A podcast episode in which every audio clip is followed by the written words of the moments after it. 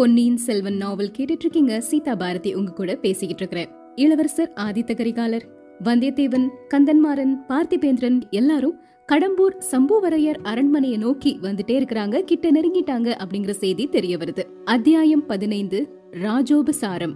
கடம்பூர் சம்பூவரையர் மாளிகையின் முன் வாசல் கண்ணு கெட்டிய தூரம் வரைக்கும் மக்கள் திரள் திரளா நெருக்கி அடிச்சிட்டு நிக்கிறாங்க. ஆண்கள் பெண்கள் சிறுவர்கள் சிறுமியர்கள் வயோதிகர்கள் எல்லாருமே இந்த கூட்டத்துல இருக்கிறாங்க. திடமா கால் ஊன்றி நிக்க முடியாத கிழவர்கள் கிழவிகள் கூட ஒரு கம்பெடுத்து அதை பிடிச்சு நின்னுட்டு இருக்கிறாங்க. எல்லார் மனசுலயும் இருந்த ஒரே ஒரு ஆசை இளவரசர் ஆதித்த கரிகாலரை பட்டத்து இளவரசரை எப்படியாவது நேர்ல பாத்துடணும் அப்படிங்கறது தான் மரத்துக்கு மேல கூட நிறைய பேர் ஏறி நின்னு பாத்துட்டு இருக்கிறாங்க. அப்படி மரத்துக்கு மேல இருந்த ஒருத்தன் திடீர்னு அதோ வருகிறார்கள் அப்படின்னு சத்தமா சொல்றாரு. எங்க எங்க எங்க அப்படின்னு ஆயிரம் குரல்கள் ஒட்டு மொத்தமா கேட்க ஆரம்பிக்குது. எல்லாருடைய கண்களும் அந்த பக்கமா திரும்பி அப்படியே பார்த்து கொண்டிருந்தன. அந்த சமயத்துல ஒரு குதிரை கூட்டத்தை கிழிச்சுக்கிட்டு வேகமா வருது. வேகம்னா அவ்வளோ வேகம். அந்த குதிரையுடைய காலடியில சிக்கிர கூடாதே அப்படின்னு மக்கள் ரெண்டு பக்கமும் ஓரமா வழி விட்டுட்டு அப்படியே நிக்கிறாங்க. வேகமா வந்து அந்த குதிரையில யார் இருக்காங்கன்னு பாத்தீங்கன்னா கந்தன் மாறன் இருக்கிறாரு. அவர் மக்கள் யாரையுமே பொருட்படுத்தாம நேரடியா அந்த அரண்மனைக்கு முன்னாடி நின்னுட்டு இருந்த பழுவேட்டரையரையும் சம்புவரையரையும் போய் சந்திக்கிறாரு. அவங்க ரெண்டு பேரையும் பார்த்து வணக்கம் தெரிவிச்சிட்டு இளவரசர் வந்துட்டு இருக்கிறாரு ஆனா அவர் முன்னாடி மாதிரி இல்ல. திடீர் திடீர்னு ரொம்ப கோவப்படுறாரு. உங்களுக்கு முன்னெச்சரிக்கை செய்யறதுக்கு தான் வந்தேன். நல்லபடியா அவரை வரவேற்கணும். ஏதாவது அவர் தார்மாரா பேசினா கூட நீங்க பதில் சொல்லாம இருக்கிறது நல்லது அப்படின்னு ஒரு எச்சரிக்கை செஞ்சுட்டு மேல பாக்குறாரு. மேல் மாடத்துல நந்தினி அப்புறம் மணிமேகலை நின்னுட்டு இருக்கிறாங்க. வேக வேகமா நந்தினிய நோக்கி போறாரு கந்தன்மாறன் தேவி உங்க விருப்பத்தை நான் நிறைவேற்றிட்டேன். இளவரசரை அழைச்சிட்டு வந்துட்டேன். இதோ வந்துட்டு இருக்கிறாரு. ஆனா மதம் பிடிச்ச யானை மாதிரி இருக்காரு. அவரை எப்படி சமாளிக்க போறோன்னே தெரியல அப்படிங்கிறாரு. நந்தினி சொல்றாங்க ஐயா அதை பற்றி என்ன கவலை? மதம் பிடித்த யானையை அடக்கி ஆளுறதுக்கு தான் உங்க சகோதரியின் இரு கண்களான அங்குசங்கள் இருக்கின்றனவே அப்படின்னு. மணிமேகலை பதிலுக்கு அக்கா இது என்ன பேச்சு? அப்படிங்கிறாங்க. கந்தன்மாறன் சொல்றாரு மணிமேகலை பழுவூர் ராணி சொல்றதுல என்ன தப்பு இருக்குது?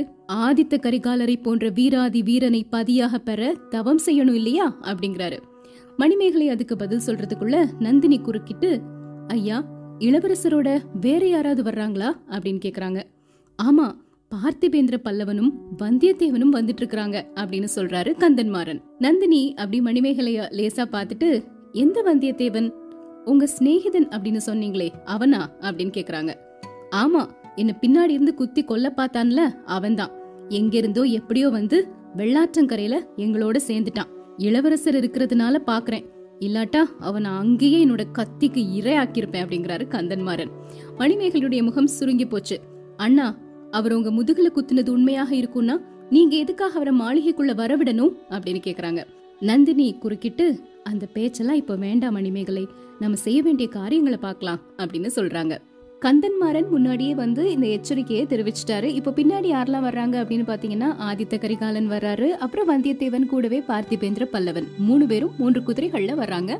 அந்த குதிரைகள் மக்கள் கூட்டத்துக்கு நடுவுல அப்படியே சுழல்ல சிக்கின மாதிரி சிக்கி அப்புறம் அங்கிருந்து மாளிகைக்குள்ள வருது. பெரிய இடி முழக்கம் மாதிரி வாத்தியங்களினுடைய ஒலி எல்லாமே கேக்குது. அந்த கட்டியம் கூறக்கூடியவன் உரத்த குரல்ல புகழ்ந்து பல வார்த்தைகளை சொல்லி பாராட்டி சொல்லிக்கிட்டே இருக்கிறான். மக்கள் எல்லாரும் ஆச்சரிய கடல்ல மூழ்கி பார்த்துட்டே இருக்கிறாங்க. மேல் மாடியிலிருந்து மலர் மாறி பொழியுது. அவங்க மூணு பேரும் அந்த அரண்மனைக்கு உள்ள போன உடனே வெளியே இருந்த முகப்புல இருந்த அந்த கதவை வந்து வேகமா சாத்துறாங்க. அதை பார்த்த உடனே ஆதித்த கரிகாலனுக்கு ரொம்ப கோபம் வந்துருச்சு. ஏன் இவ்வளவு அவசரமா கதவை சாத்துறாங்க? தஞ்சை கோட்டையில என்னுடைய அப்பாவை சிறை வச்சிருக்கிற மாதிரி என்ன இங்க சிறை வைக்க பாக்குறாங்களா என்ன? என்னோட வந்த பரிவாரங்கள்லாம் என்ன ஆகுறது? அப்படின்னு கோவத்தோட கேக்குறாரு. சம்புவரையரும் பழுவேட்டரையரும் திகைச்சு போய் நிக்கிறாங்க. இளவரசி உங்களுடைய தரிசனத்துக்காக வந்திருக்கக்கூடிய இவ்ளோ மக்களும் இந்த சின்ன குடிசைக்குள்ள நுழைஞ்சாங்கன்னா என்ன ஆகுறது? ஜனக்கூட்டம் கொஞ்சம் கலைஞ்ச உடனே உங்களோட வந்த பரிவாரங்களை உள்ள அழைச்சிட்டு வந்துடுறோம்.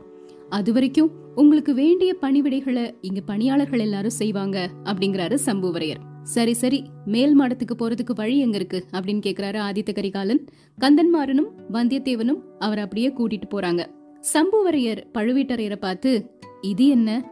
வழியோடு போற சனியனை விலைக்கு வாங்கின மாதிரி வாங்கிக்கிட்டோமே. ஆதித்த கரிகாலனோட மூளை சரியா இருக்கிற மாதிரியே தெரியல. சின்ன பிள்ளைங்களோட பேச்ச கேட்டு இந்த காரியத்துல நாம தலையிட்டது தப்பா இருக்குமோ? அப்படிங்கிறாரு. அப்படி என்ன மோசம் வந்துரு போகுது? காரியம் நடந்தா நடக்கட்டும் நடக்காட்டா போகட்டும் அப்படிங்கிறாரு பழுவேட்டரையர். காரியத்தை பத்தி நான் சொல்லல. நம்ம வீட்ல இருக்கும்போது ஏதாவது ஏடா கூடமா நடந்துடக்கூடாது இல்லையா இவன் மதம் பிடிச்ச யானைய மாதிரி இருக்கிறான். முகத்துல கடுகடுப்பையும் நாக்குல விஷத்தையும் பாத்தீங்க இல்லையா? அப்படிங்கிறாரு. அதுக்கு பழுவேட்டரையர் பதில் சொல்றாரு கொஞ்ச நாள் தானே பல்ல கடிச்சிட்டு பொறுமையா இருந்துடலாம் அந்த பல்லவன் பார்த்திபேந்திரன் இளவரசரை கட்டுக்குள்ள வச்சிருப்பான். இன்னொருத்தன் பின்னாடி வந்திருக்கிறானே வந்தியத்தேவன். அவனதான் எனக்கு பிடிக்கவே இல்ல. அவன் ஒரு ஒற்றன் அப்படின்னு கூட எனக்கு சந்தேகம் இருந்துச்சு. சரி அது போகட்டும். இவங்க எல்லாரும் இப்ப எதுக்கு அந்த பெண்கள் இருக்கக்கூடிய இடத்துக்கு அவசரமா போறாங்க அப்படின்னு கேக்குறாரு பழுவேட்டரையர். இப்போ பார்த்திபேந்திரன் அந்த இடத்துக்கு வர்றாரு. இவங்க பேசினது அவருடைய காதுகள்ல கேட்டுருச்சு. அவரு பழுவேட்டரையரை பார்த்து ஐயா இளவரசர் விஷயத்துல உங்களுக்கு வேற என்ன சந்தேகம் இருந்தாலும் பெண்கள் சம்பந்தமான சந்தேகம் மட்டும் இருக்க வேண்டியதில்ல. பெண்களை அவர் ஏறெடுத்தும் பாக்குறதில்ல அப்படிங்கிறாரு. பழுவேட்டரையர் சிரிச்சுக்கிட்டே அப்படின்னா அவரை நாம இங்க அழைத்ததின் நோக்கம் எப்படி நிறைவேறும்? அப்படின்னு கேக்குறாரு. அது சம்புவரையர் திருமகள் மணிமேகலையின் அதிர்ஷ்டத்தை பொறுத்தது. சோழ சாம்ராஜ்யத்தின் அதிர்ஷ்டத்தையும் பொறுத்தது அப்படிங்கிறாரு பார்த்திபேந்திரன். பார்த்திபேந்திரா மணிமேகலையின் அதிர்ஷ்டம் ஒரு பக்கம் இருக்கட்டும். வரும்போதே இளவரசர் ஏன் இவ்வளவு கடுப்பான முகத்தோட வர்றாரு? எதுக்கு இப்படி விஷமமா பேசுறாரு? அவரை எப்படியாவது இங்கிருந்து சமாதானமா அழைச்சிட்டு போனா போதும்னு எனக்கு தோணுது அப்படின்னு சொல்றாரு சம்புவரையர். ஆதித்த கரிகாலன் வந்தியத்தேவன் அப்புறம் கந்தன்மாறன் மூணு பேரும் அங்க பெண்கள் இருந்த மேல் மாடத்துக்கு போனாங்க இல்லையா? அவங்க மணிமேகலையையும் அப்புறம் நந்தினியையும் சந்திக்கிறாங்க. சந்திச்சுட்டு திரும்பி வர்றாங்க. வரும்போது சம்புவரையரும் பழுவேட்டரையரும் பார்த்திபேந்திரனும் பேசிக்கிட்டு இருக்கிறத ஆதித்த கரிகாலன் பாக்குறாரு. அவங்க கிட்ட போய் நின்னு பார்த்திபேந்திரா என்ன நீ இங்க நின்னுட்டு இருக்கிற இந்த கிழவர்களோட சேர்ந்து நீயும் சதி ஆலோசனை செய்ய தொடங்கிட்டியா? அப்படின்னு கேக்குறாரு. ரெண்டு கிழவர்களும் அப்படியே திடுக்கிட்டு கரிகாலனோட முகத்தை பாக்குறாங்க. அவர் அப்படியே ஒரு மாதிரி நக்கலா சிரிச்சுக்கிட்டே இருக்கிறாரு. சம்புவரையர் கொஞ்சம் சமாளிச்சுட்டு இளவரசே கொஞ்ச நேரத்துக்கு முன்னாடி சிறைன்னு சொன்னீங்க. இப்போ சதின்னு சொல்றீங்க. இங்க நீங்க தங்கி இருக்கும்போது உங்களுக்கு அணு அளவு கூட தீங்கு நேரவே நேராது. அத நான் ஆணையிட்டு சொல்றேன் அப்படிங்கிறாரு. அதுக்கு நம்ம ஆதித்த கரிகாலன் சொல்றாரு ஒரு லட்சம் பாண்டிய நாட்டு பகைவர்களுக்கு மத்தியில இருக்கும்போதே எனக்கு தீங்கு வரும் அப்படின்னு நான் பயப்படல. என்னோட அருமை சிநேகிதர்களுக்கு மத்தியில இருக்கும்போது எனக்கு என்ன பயம்? ஆனா உங்க மகன் கந்தன்மாரன் கிட்ட மட்டும் சொல்லி வைங்க. என்னுடைய நண்பன் வந்தியத்தேவனை எப்ப பார்த்தாலும் துரோகி எதிரி பகைவன் அப்படின்னே சொல்லிட்டு இருக்கிறான். அதை மட்டும் கொஞ்சம் சொல்லக்கூடாதுன்னு எச்சரிச்சு வைங்க அப்படின்னு சொல்றாரு. அத்தியாயம் பதினாறு மலையமானின் கவலை. திரும்பவும் அவங்க பேசிக்கிட்டே நடந்து போயிட்டு இருக்கும்போது ஆதித்த கரிகாலன் சொல்றாரு என்னுடைய தாத்தா மலையமானுக்கு நான் இங்க வர்றதை நினைச்சு பயங்கரமான கவலை. நான் தூங்கிக்கிட்டு இருக்கும்போது எனக்கு ஏதாவது ஆபத்து வந்துருமோ? அப்படின்னு கவலைப்பட்டாரு. நீங்க கவலையே படாதீங்க தாத்தா. நான் ராத்திரி கூட தூங்கவே மாட்டேன். முழிச்சுக்கிட்டே தான் இருப்பேன்னு அவருக்கு ஆறுதல் சொல்லிட்டு வந்தேன் அப்படிங்கிறாரு. சம்புவரையர் நடுங்கின குரல்ல ஐயா நீங்க தூங்குனாலும் சரி விழித்து கொண்டிருந்தாலும் சரி உங்களுக்கு யாராலையும் எந்த பிரச்சனையும் வராது. உங்களுக்கு தீங்கு செய்ய எவனும் துணிய மாட்டான் அப்படின்னு சொல்றாரு. ஆமா ஆமா. கடம்பூர் சம்புவரையர் மாளிகைக்குள்ள எனக்கு தீங்கு செய்யக்கூடியவன் யார் இருக்க முடியும்? இல்லனா வெளியே இருந்து இவ்ளோ பெரிய மதில் சுவரை தாண்டி யார் வர முடியும்? யமன் கூட வர முடியாது. கடம்பூர் சம்புவரையர்னா யமன் கூட பயப்படுவானே. அந்த மலையமானின் கவலையை பத்தி சும்மா உங்ககிட்ட சொன்னேன். அவருக்கு வயசாகிருச்சு இல்லையா? சிலருக்கு வயசானா மன தைரியம்லாம் எல்லாம் குறைஞ்சிரும். ஆனா இந்த பழுவூர் தாத்தாவை பாருங்க. எவ்வளவு மிடுக்கா நடந்து வர்றாரு. அறுபது வயசை கடந்தவர்னு யாராலையாவது சொல்ல முடியுமா? அப்படின்னு சொல்லிட்டு சிரிக்கிறாரு ஆதித்த கரிகாலன். பழுவேட்டரையர் அதுக்கு பதில் ஏதாவது சொல்லணுமே அப்படின்னு நினைச்சு அவருடைய தொண்டையை அப்படி லேசா கனைச்சுக்கிறாரு. தொண்டையை கனைக்கிறது வந்து சிங்கத்தோட கர்ஜனை மாதிரி முழங்குது. உடனே ஆதித்த கரிகாலன் சொல்றாரு பாருங்க பெரிய பழுவேட்டரையர் தொண்டையை கனைச்சா உலகமே நடுங்கும் அப்படின்னு சொல்லுவாங்க இல்லையா? அது எவ்வளவு சரியா இருக்குது. கந்தன்மாரா வந்தியத்தேவா பார்த்திபேந்திரா நீங்க எல்லாரும் பழுவூர் பாட்டன் வயசுல இவ்வளோ திடமா இருப்பீங்களா? யோசிச்சு பாருங்க. ஒருவேளை அவரை மாதிரி நீங்க தொண்டைய கனச்சாலும் கனைப்பீங்க. ஆனா அவர் வயசுல அந்த புறத்துக்கு ஒரு புது பெண்ணை கொண்டு வர மாட்டீங்க. தாத்தா உங்க கூட அந்த இளைய ராணியையும் கூட்டிட்டு வந்திருக்கீங்கன்னு நினைக்கிறேன். முன்வாசல் மேல் மாடத்துல பார்த்தேன். இளையராணி எப்படி பிரயாணம் செஞ்சு வந்தாங்க? மூடு பல்லக்கிலையா? ரதத்திலையா? இல்ல வண்டியிலையா? அப்படிங்கிறாரு. பழுவேட்டரையர் குறுக்கிட்டு யானை மீது அம்பாரியில் வைத்து நாடு நகரம் எல்லாம் அறிய அழைத்து வந்தேன் அப்படின்னு பெருமிதத்தோட சொல்றாரு. உடனே ஆதித்த கரிகாலன் அதுக்கு பதிலா அப்படித்தான் செய்யணும் தாத்தா. இனிமே எப்பவும் அப்படியே செய்யுங்க சரியா? மூடு பல்லக்குல மட்டும் அழைச்சிட்டு வர வேண்டாம். அதனால நிறைய வதந்திகள்லாம் பரவுது. ஒரு வேடிக்கையை கேளுங்களேன். பழுவூர் இளையராணியின் மூடு பல்லக்குல சில சமயம் என்னோட சித்தப்பன் மதுராந்தகன் ரகசியமா ஏறி ஊர் ஊரா போயிட்டு இருக்கிறானா இப்படி ஒரு வதந்தி நாடு முழுக்க பரவி கிடக்குது அப்படின்னு சொல்லிட்டு விழுந்து விழுந்து சிரிக்கிறாரு ஆதித்த கரிகாலன். ஆனா சுத்தி இருந்தவங்க யாருமே சிரிக்கல. எல்லாருடைய மனசுலயும் ஒரு விதமான கலக்கம் இருந்துட்டே இருந்தது. வந்தியத்தேவன் மனசுக்குள்ள நினைச்சுக்கிறாரு ஐயோ எப்பேற்பட்ட தவறு செஞ்சிட்டோம். இந்த வெறி பிடிச்ச மனிதர்கிட்ட எல்லாத்தையும் சொல்லிட்டோமே. எதையுமே மிச்சம் வைக்காம பகிரங்கப்படுத்திடுவார் போல இருக்குதே அப்படின்னு நினைக்கிறாரு. பழுவேட்டரையர் சம்புவரையர் எல்லாருக்கும் கோவம் வருது. ஆனால் அந்த கோவத்தை வெளிக்காட்ட முடியாது. அடக்கிக்கிட்டு கம்பீரமான குரல்ல இளவரசே சோழ குலத்துக்கு விரோதமா நான் எதுவும் செய்ய மாட்டேன். இது சத்தியம். தர்ம நியாயத்துக்கு விரோதமா எதுவும் எப்பவும் செய்யவே மாட்டேன். இது இரு மடங்கு சத்தியம் அப்படிங்கிறாரு. ஆதித்த கரிகாலன் அதுக்கு பதிலா ஆமா ஆமா தர்மம் நியாயம் அதெல்லாம் இருக்கதான் செய்து. அத பத்தி உங்ககிட்ட கேட்டுதான் தெரிஞ்சுக்கணும். வேட்டையாடுற நேரமும் கூத்து பாக்குற நேரமும் போக மீதி நேரத்துல கொஞ்சம் தர்ம நியாயத்தை பத்தி பேசலாம். சம்புவரையரே இந்த பிரம்மாண்டமான அரண்மனையில நானும் என்னுடைய சிநேகிதர்களும் தங்குறதுக்கு எந்த இடத்தை ஏற்பாடு செஞ்சிருக்கீங்க? அப்படின்னு கேக்குறாரு. ஐயா பின்கட்டில் இருக்கக்கூடிய விருந்தினர் விடுதி முழுவதையும் ஒதுக்கி விட்டுருக்கிறோம் அப்படின்னு சொல்றாரு. அவங்க எல்லாரும் அந்த இடத்தை நோக்கி போக ஆரம்பிக்கிறாங்க. அத்தியாயம் பதினேழு பூங்குழலியின் ஆசை. இப்ப பூங்குழலி நாகப்பட்டினத்திலிருந்து கோடிக்கரை நோக்கி போறாங்க படகு வலிச்சுக்கிட்டே போறாங்க. கூட சேந்தன் அமுதனும் இருக்கிறாரு. அப்ப சேந்தன் அமுதன் பூங்குழலிய பார்த்து கேக்குறாரு. பூங்குழலி என்னுடைய அந்தரங்கத்தை வந்தியத்தேவன் உங்ககிட்ட சொன்னார் இல்லையா? அத பத்தி உன்னுடைய கருத்து என்ன? அதோ கோடிக்கரையின் விளக்கம் தெரியுது. நீ இறங்க போற இடம் வந்துருச்சு. இதுக்கப்புறமா உன்னோட தனியா பேசக்கூடிய சமயம் எனக்கு கிடைக்கவே கிடைக்காது. நானும் புறப்பட்டு தஞ்சாவூருக்கு போயிருவேன். உன் மனசுல என்ன இருக்கு அப்படின்னு சொல்ல என்ன நீ கல்யாணம் பண்ணிக்கிறியா? அப்படின்னு கேக்குறாரு. எதுக்காக என்ன கல்யாணம் பண்ணிக்கணும்னு கேக்குற? அப்படிங்கிறாங்க பூங்குழலி. ஓ மேல எனக்கு அந்தரங்கமான ஆசை இருக்கு. அதனால தான் உனக்கு கல்யாணம் பண்ணிக்கிறேன்னு வச்சுக்கோயேன். நீ எனக்கு என்ன தருவ? நான் வேண்டும் அரண்மனை வாழ்வும் ஆடை ஆபரணங்களும் யானை குதிரைகளும் பல்லக்கும் பணிப்பெண்களும் உன்னால தர முடியுமா? அப்படின்னு கேக்குறாங்க பூங்குழலி. சேந்தன் அமுதன் சொல்றாரு முடியாது. அதுக்கெல்லாம் மேலா அமைதியான வாழ்க்கையை தருவேன். கேளு பூங்குழலி. தஞ்சை நகர்ப்புறத்துல இருக்கக்கூடிய அழகான பூந்தோட்டத்துக்கு மத்தியில தான் என் குடிசை இருக்குது. அதுல என்னுடைய அம்மாவும் நானும் மட்டும்தான் இருக்கிறோம். நீ அங்க வந்தனா உன்னுடைய வாழ்க்கையே மாறிடும். என்னோட அம்மா உன்னை அன்போட வச்சு பாதுகாப்பாங்க. பொழுது விடிஞ்சதும் எந்திரிச்சு வீட்டை சுத்தி இருக்கக்கூடிய கொடிகள்லையும் மரங்கள்லையும் குலுங்கக்கூடிய மலர்களை ரெண்டு பேரும் சேர்ந்து விசித்திரமான மாலைகளா கட்டலாம். மாலைகளை நான் கோயிலுக்கு போய் துர்கா பரமேஸ்வரியின் ஆலயத்துல கொண்டு போய் கொடுத்துட்டு வருவேன். அதுக்குள்ள நீ தோட்டத்துல இருக்கிற தாமரை குளத்துல குளிச்சுட்டு என்னோட அம்மாவோட வீட்டு வேலைகள்ல உதவி செய்யலாம். மாலை நேரத்துல நம்ம மூணு பேரும் தாமரை குளத்துல தண்ணீர் எடுத்துட்டு போய் பூச்செடிகளுக்கு ஊத்தலாம். சாயங்காலம் ஆன உடனே நான் உனக்கு அமுதினும் இனிய தெய்வ தமிழ் பதிகங்களை சொல்லி கொடுப்பேன்.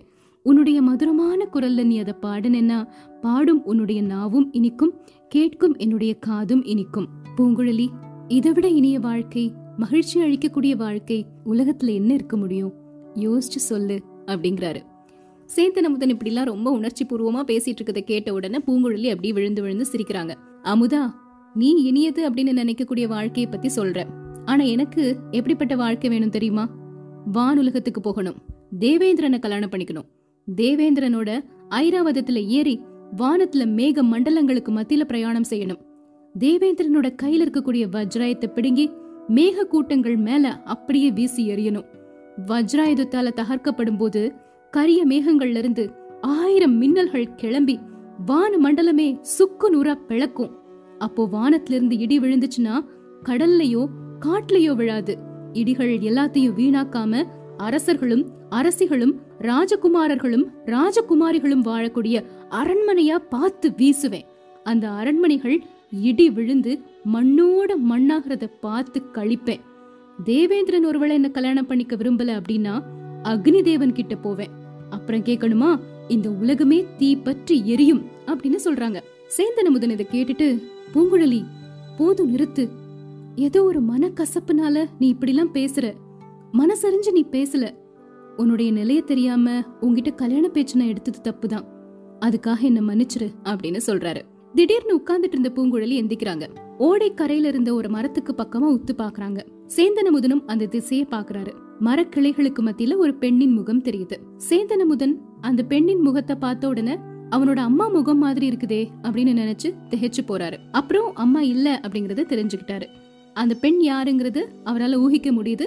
பூதத்தீவுல இருக்கிறதா பூங்குழலி சொன்ன சேந்தனமுதனுடைய பெரியம்மா அதாவது பூங்குழலியின் அத்தை. அந்த ஊமை ராணி தான் அங்க நிக்கிறாங்க அப்படின்னு அவர் நினைச்சுக்கிறாரு. பூங்குழலி படகுல இருந்து வேகமா கரையில குதிச்சு அந்த பெண்ணை நோக்கி ஓடுறாங்க.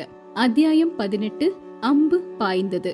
ஓடக்கரையில ஒரு மரத்துக்கு பின்னாடி மறைஞ்சிருந்த ஊமை ராணிய பூங்குழலி பார்த்த உடனே கிட்ட போறாங்க.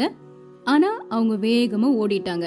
அதுக்குள்ள சேந்தன் அமுதனும் கரையில குதிச்சு பூங்குழலி கிட்டே வந்துட்டாரு. பூங்குழலி கொஞ்ச நேரத்துக்கு முன்னாடி இங்க நின்னது யாரு? உனக்கு தெரியலையா அமுதா? நிச்சயமா தெரியல. ஒருவேளை ஆமா என்னுடைய அத்தை தான். செத்து போனதா நீ நினைச்சிட்டு இருக்கக்கூடிய உன்னுடைய பெரியம்மா தான். ஆமா என்னோட அம்மாவோட ஜாட கூட கொஞ்சம் இருந்துச்சு. சரி உன்னை பார்த்த உடனே ஊமை ராணி ஏன் ஓடி போயிட்டாங்க? அப்படின்னு கேக்குறாரு சேந்தனமுதன். பூங்குழலி சிரிச்சுட்டே சொல்றாங்க என்ன பார்த்து ஓடல? உன்னை பார்த்து தான் ஓடுனா. அயல் மனிதர்களை பார்த்தா அவன் நிக்கிறதே கிடையாது. நடந்துட்டே இருக்கும்போது சேந்தனமுதன் கேக்குறாரு பூங்குழலி பெரியம்மா இலங்கை தீவுலயோ பூதத்தீவுலயோ இருப்பாங்கன்னு சொன்னேன் இல்லையா? ஆமா. சில சமயம் இலங்கை தீவுல சில சமயம் பூதத்தீவுல இருப்பாங்க. இங்க அடிக்கடி வருவாங்களா? கோடிக்கரைக்கு எப்பவாவது தான் வருவாங்க. நான் ரொம்ப நாள் அவங்கள போய் பாக்கலன்னா என்ன பாக்குறதுக்காக இந்த கோடிக்கரைக்கு வருவாங்க. ஓஹோ இப்பவும் உன்ன பார்க்க தான் வந்திருக்காங்களோ? இல்ல அமுதா இந்த தடவை வேற காரியமா வந்திருக்கிறான்னு தோணுது. வேற என்ன காரியம் பூங்குழலி? அவளுடைய ஸ்வீகார புதல்வன் கடல்ல முழுகி போயிட்டான் இல்லையா? தப்பிச்சு பிழைச்சு கரை சேர்ந்தானா அப்படின்னு தெரிஞ்சுக்கிறதுக்காக வந்திருக்கலாம். இளவரசர் கப்பல்ல ஏறி போனதுக்கு அப்புறம் கடல்ல சுழிக்காற்று அடிச்சது அத்தைக்கு தெரியும்.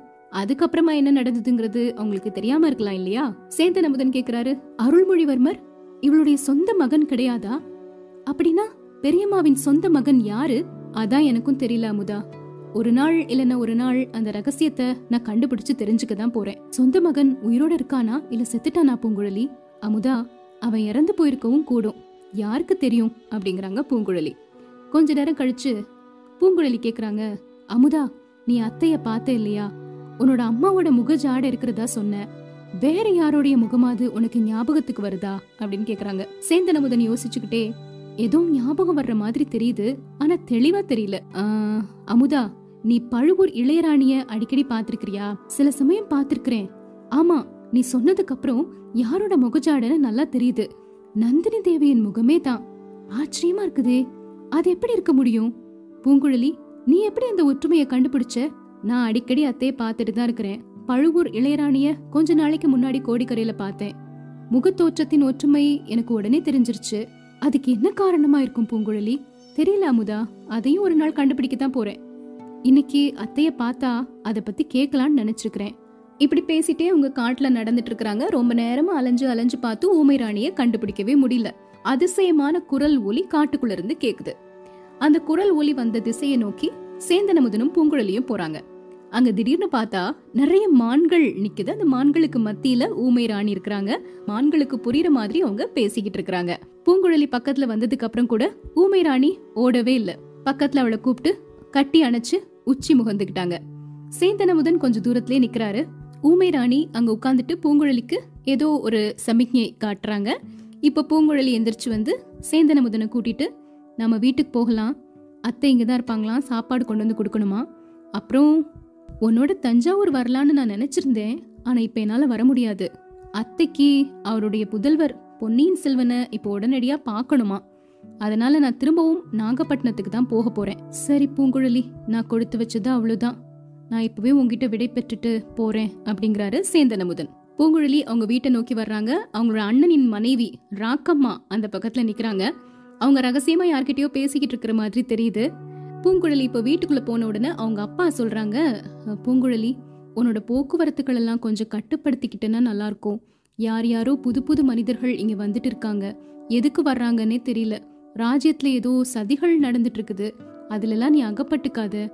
நம்ம குடும்பம் எப்பவுமே சோழகுலத்து மன்னர் குடும்பத்துக்கு கடமைப்பட்டது. அதை மறந்துடாத அப்படிங்கிறாரு அவங்க அப்பா. தந்தை இப்படி எச்சரிக்கை செஞ்சது? அண்ணி ரகசியமா பாண்டியர்களுக்கு உதவி செய்யறது இது எல்லாத்தையும் வச்சு பார்க்கும்போது ஏதோ குழப்பமா தெரியுது பூங்குழலிக்கு. ஒரு விதமான திகில் ஏற்படுது. ஒருவேளை அந்த புது மனிதர்கள் என்ன தேடிட்டு தான் வந்திருப்பாங்களோ? என்ன பின்னாடி தொடர்ந்து வர்றது மூலமா பொன்னியின் செல்வன் இருக்கக்கூடிய இடத்த கண்டுபிடிக்கிறதுக்காக முயற்சி செய்வாங்களோ? ஐயோ ஏன் மூலமா அது வெளிப்பட்டுருச்சுன்னா அது எவ்வளவு பெரிய குற்றமா இருக்கும்? அப்படின்னு யோசிக்கிறாங்க. ஓடத்துல நாகப்பட்டினம் நோக்கி போறாங்க. கூட ஊமை ராணி மட்டும் இருக்கிறாங்க. கொஞ்ச நாளைக்கு முன்னாடி அதே இடத்துல பொன்னியின் செல்வரை உணர்விழந்த நிலையில வச்சு அழைச்சிட்டு போனது பூங்குழலிக்கு அடிக்கடி ஞாபகத்துக்கு வருது. அந்த ராஜகுமாரனை இன்னொரு ராஜகுமாரி கிட்ட சேர்க்கறதுக்காகத்தான் நான் இவ்ளோ கஷ்டப்பட்டு போனேனா அப்படின்னு நினைக்கும் போது மனசுல சுருக்குன ஒரு வேதனை ஏற்படுது. சேந்தன் அமுதன் கிட்ட சரியா எதுவுமே பேச முடியாம ஊருக்கு போன்னு பிடிச்சு தள்ளுன மாதிரி அனுப்பிட்டோமே அப்படின்னு நினைக்கும் போது இன்னும் உள்ளம் வருந்த ஆரம்பிக்குது. இப்படியே அவங்க யோசிச்சுக்கிட்டு அந்த படகை துடுப்பு போட்டு வலிச்சுட்டே போயிட்டு இருக்கும்போது காட்டுக்குள்ள திடீர்னு சலசல சலசலன்னு சப்தங்கள் எல்லாம் கேக்குது. அந்த சலசலப்பு கேட்ட இடத்த திரும்பி பார்க்கும்போது நிறைய மான்கள் கூட்டமா நின்றுட்டு இருக்கிற மாதிரி இருந்துச்சு. ஓஹோ மான்களால வந்த சலசலப்பு தானா இது? அப்படின்னு பூங்குழலி நினைக்கும் போது பக்கத்துல இருந்த ஊமை ராணி திரும்பவும் வித்தியாசமான ஒரு ஒலிய எழுப்புறாங்க. அவங்க ஒலி எழுப்பின அடுத்த நிமிஷம் எங்கேயோ மறைவான இடத்துல இருந்து ஒரு அம்பு விர்ருன்னு வந்து அங்க நின்னுட்டு இருந்த ஒரு மான் மீது தைத்தது. அம்பு தைத்த மான் அப்படியே பயங்கரமான ஒரு ஓல குரலை எழுப்புது. ஊமை ராணி படகுல இருந்து கரையில தாவி குதிச்சு அந்த காயமடைந்த மானை நோக்கி ஓடுறாங்க. மான் கிட்ட ஊமை ராணி போன உடனே புதர்ல இருந்த சலசலப்பு சத்தம் இன்னும் அதிகமாகிருச்சு. அடுத்த வினாடி ஏழு எட்டு பேர் வந்து ஊமை ராணிய சூழ்ந்துகிட்டாங்க.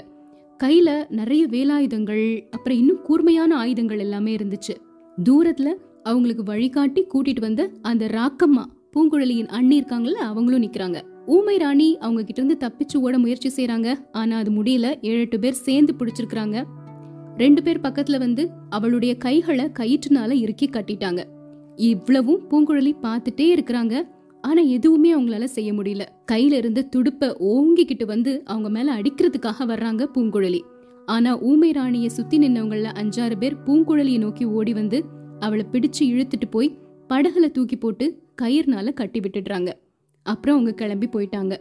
ஊமை ராணியையும் கூட கூட்டிட்டு போயிட்டாங்க. பூங்குழலி மட்டும் அந்த படகுல கட்டப்பட்ட நிலையிலேயே இருக்கிறாங்க.